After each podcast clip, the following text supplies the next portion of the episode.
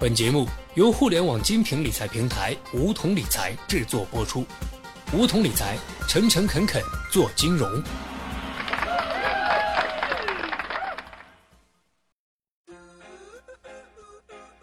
收听梧桐电台，掌握理财要领。现在注册并填写邀请码一二三四，还可免费获得一万元体验金哦。大家好，我是梧桐小学弟。前两天看到一位同学留言。说私募股权基金动辄五年八年就罢了，凭什么还都是百万级的？这不是让有钱的越来越有钱，没钱的一直难以翻身吗？这样的抱怨，小学弟已经不是第一次听见了。经常有投资者会拿私募股权投资的门槛跟其他投资品做比较，吐槽良多。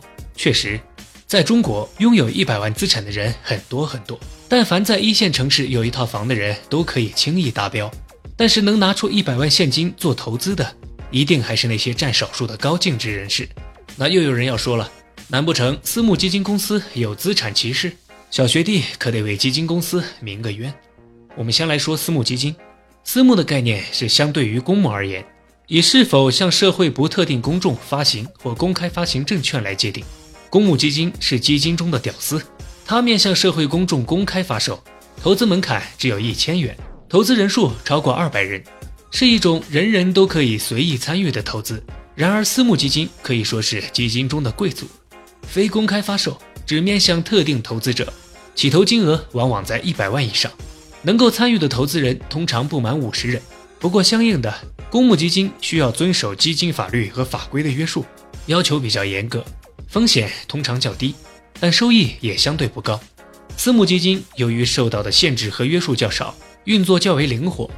还可以投资衍生金融产品来进行买空卖空交易，所以风险和收益都相对较高。也正因为如此，私募基金的投资者大多属于风险偏好型。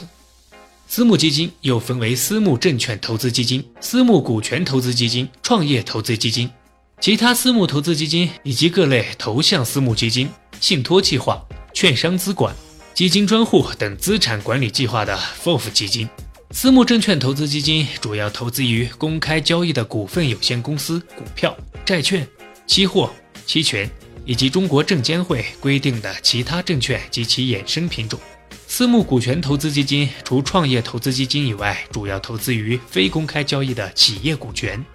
创业投资基金主要投向处于创业各阶段的未上市成长性企业进行股权投资的基金，这里也包括了新三板挂牌企业。其他私募投资基金投资除证券及其衍生品和股权以外的其他领域的基金，高门槛是私募基金最显著的特征之一。那为什么私募基金要把门槛拔得这么高呢？这里又要讲到合格投资人的概念。私募投资基金监督管理暂行办法第三章第十二条对中国境内执行的合格投资人做了说明。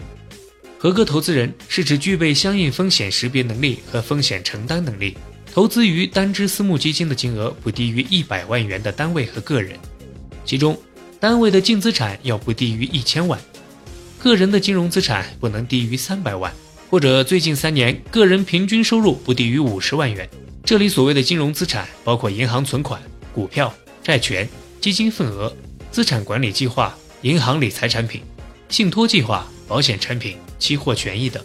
证监会制定这些标准是出于什么考虑呢？证监会的官方解释是，合格投资者标准过低，容易将不具备风险识别能力和承担能力的公众投资者卷入其中，从而引发非法集资。采取资产规模或收入水平和对单只基金最低认购额的双重标准，相比仅从对单只基金最低认购额来把握合格投资者标准更加全面。对于个人投资者，分别从金融资产规模和收入水平两个维度进行规定，也为今后具有稳定高收入的群体参与私募基金留有空间。所以，这其中的二者不是和的关系，而是或的关系。说白了，其实私募基金的高门槛在一定程度上还是在保护投资者。提高了投资门槛，相当于提高了客户群的风险承受能力。一般来说，越成熟的高端投资者，风险识别能力更强，风险承受能力也更强。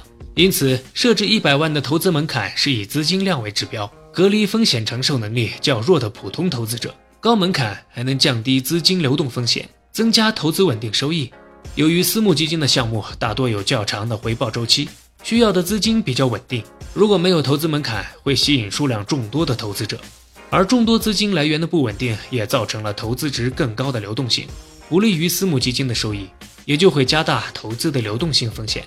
同时，准入门槛高，投资者面对私募基金投资也会更理性，双方的关系类似于合伙关系，给投资者带来更多的期望收益。这下你是不是能够理解为什么私募基金不可能实现平民化了？最后，小学弟再大胆预测，私募投资门槛将会长期存在。随着通货膨胀率的上升与货币的贬值，未来私募基金的投资门槛有可能进一步提高。好了，本期节目就到这里。那么今天的梧桐电台，大家是否有所收获呢？加入梧桐，交流投资理财的那些事儿，和我们一起边学边赚。各大应用市场搜索“梧桐理财”均可下载 APP。别忘了填写邀请码一二三四，领取一万元理财本金。梧桐理财，诚诚恳恳做金融。